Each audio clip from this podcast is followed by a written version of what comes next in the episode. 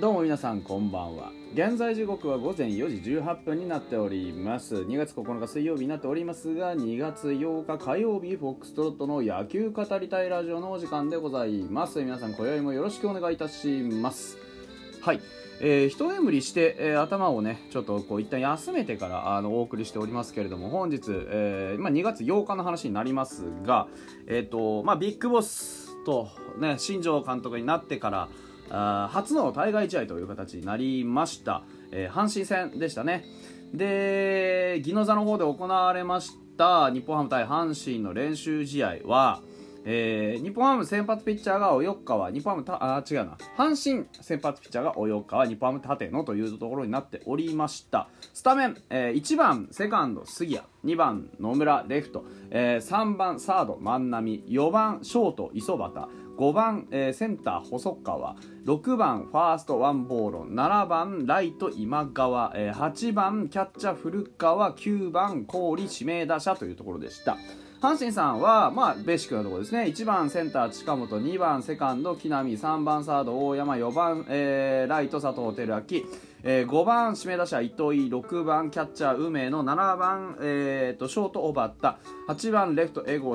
9番小野寺がファーストというところになりました。試合はですね、えーと、結果から言いますと6対2で日本ハムが初陣を飾りましたというところでございました、えー、初回ですね、うんとえー、杉谷がレフトへ、えー、ヒットを打ちまして出塁。それから野村君も続きまして。で万波にはストレートのフォアボールというところで突然満塁になりました。で注目のね4番磯端というところ本当に実現したわけですけれども、まあ、ここはちょっとサードゴロで、えー、無視満塁。これ昨日の、ね、練習がちょっと生きなかったなっていう感じでしたよね。昨日の練習ねえっ、ー、と一死満塁というシチュエーションからスタートしてたんですけれどもここですよね。こういうところで、まあ、どういうふうに点取れるかっていうところがちょっとこの磯端君、細川君というところ、この初回のね、チャンスではなかなか生かせなかったというところでした。サードゴロとワンバウンドのかあの球をね、空振りしてしまったというところで、4番、5番は、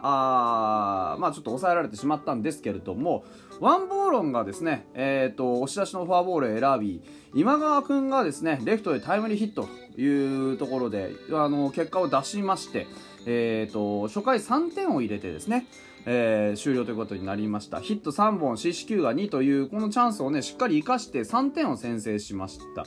でその裏ですね、えーと、1回の裏にですね、えー、先発の立野君がヒット3本浴びまして、えー、佐藤輝明にレフトにタイムリーヒットを打たれます。で1対、えー、3対1かになりました。えー、そこはなんとか抑えきってですね2回の表、えー、2回の表裏はあ何事もなくというところで、えー、終わり、えー、次に試合が動いたのは3回の裏ですね。3回の裏、えーと、立野君から谷川君に変わりまして、えーと、大山にねホームランを打たれます。綺麗なホームランでしたね大山もね。あのやはりこう僕サードのねこうロングヒッターとして大山非常に評価してるんですけれどもすごくねあのなんだろうバット素直に出てきててで飛距離も十分ありましたしやはりこう脅威ですよね、うん、あのホームランが打てるバッターであるってことをね証明し続けて近年証明し続けている彼ですけれども今回もやっぱりこうきちっと結果を出してきたかなというところでした。えー、っとその後ですねうんと試合が動いたのは5回の裏ですね。えーと、この回は先頭の杉谷から始まったんですけれどもおとヒットが出たのは万波ですね。えー、と杉谷野村とアウトになったところで万波、磯端、細川というところで3連打を、えー、打ちまして、えー、タイムリーツーベースを打った細川君があ打点を稼いだというところでした。これで、えー、っと4対2というところ。で、えー、っと、6回にはですね、えー、代打の佐藤流星が、あ郡君の代打で出てきました。7番今川から始まった攻撃だったんですが、清水、今川清水とね、えー、っと、ここも代打だったんですけれども、えー、代打の清水が凡退した後にですね、氷の代打で出てきた佐藤流星があフルカウントからレフトスタンドへホームランというところでねこういうやはり思い切りのいいバッティングが佐藤隆星君の魅力であるというところは僕はあの散々言ってきたつもりでございます素晴らしいですねで、えー、っと、その後はですね、試合が動いた。これが5対0のはずな、5対2か5対2なので、試合が動いたのは、あとは最後、9回の表ですね。えー、っと、これもね、ツーアウトからの攻撃でした。えー、っと、2番か。2番にねえ、入ってました、南波くん。えー、南波雄平君がライトへツーベース。その後3番に入ってました。石井和成が、えー、タイムリーツーベースというところで一気にね、えー、長打2本でせん、あのー、得点を取るっていう。このやっぱりいい流れですよね、うん、6対2でこれもね難波君石井君というねちょっとこう打撃に、まあ、課題があるよってまあ、思われている言われているメンツがこう2本のね、えー、ヒットで打点を稼ぐシチュエーションをしっかり取り切るというところは非常に評価できるんじゃないかなというふうに思いますよ。うん、素晴らしいですね。で、やはりこういうこうヒットが出てね、つながってるじゃないですか。あのどのチャンスもフォアボール絡めてとか言うんじゃなくて、まあ、好走塁もありましたし、えー、しっかりバットを振って結果が出てるっていうのは僕は非常にポジティブなところだなと思っていて去年までは、まあ、ランナーが出てもその誰が返すんですかっていうところが非常にこう難しかったわけですけれどもそれがもうあの一気に解消されてますよねここはね。だからビッグボスの図らずもなのかわからないですけれどもやはり積極的な意識前向きな意識っていうのが、まあ、バットの素直なね、えー、振りにつながってるのかなっていうえー、試合のこう、まあ、断片的な映像しか見てないんですけど断片的な映像を見るになんかこう重苦しい雰囲気みたいなものがこう打席が回ってきてやらなきゃいけないっていう使命感とか義務感っていったものよりかはやはりこの結果に対してポジティブな印象こう打ってやるぞっていうようなその気持ちえー、っと何て言うんだろうな。こう縛られてね縛られてたわけでもないんですけど何て言うんだろうな。こうやっぱり真面目でストイックであるがゆえのねこうプレッシャーのこうかけ方が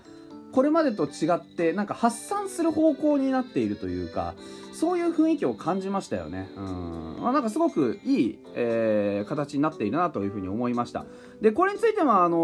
お手紙実はいただいておりまして、豆福さんからです。ありがとうございます、いつも。えー、お疲れ様です。阪神戦良かったです。ベンチでも元気印の杉谷君、今川君で初回から流れ掴んでました。そうですね。あのー、気持ちが前面に出る2人でしっかり、えー、結果が出たの良かったですよね。え、振り負けてないし、打球強い。ね、シャッフル守備でノーエラー。みんなが進塁意識してると。清水君が刺した。水野君はやっぱりすごい。スリーベース打ってましたね。清水も、あのー、盗塁を阻止したりしてました。河野君、西村君、ね、このピッチャーがちょっと僕チェックできなくてね、すごく良かったらしいですね。えー、河野君、西村君は仕上がってる。第1クールでやってたことしっかり身についているようで中間テストは合格ですよね。試合後、スタメンは毎日夜間して練習していたメンバーだったと記事で見ても参りました。新庄劇場しっかり浸透して始まってますね。あと解説された藤川さんが言っていた自分に合わない指導も大切が妙に刺さってしまい、結局飲んでます。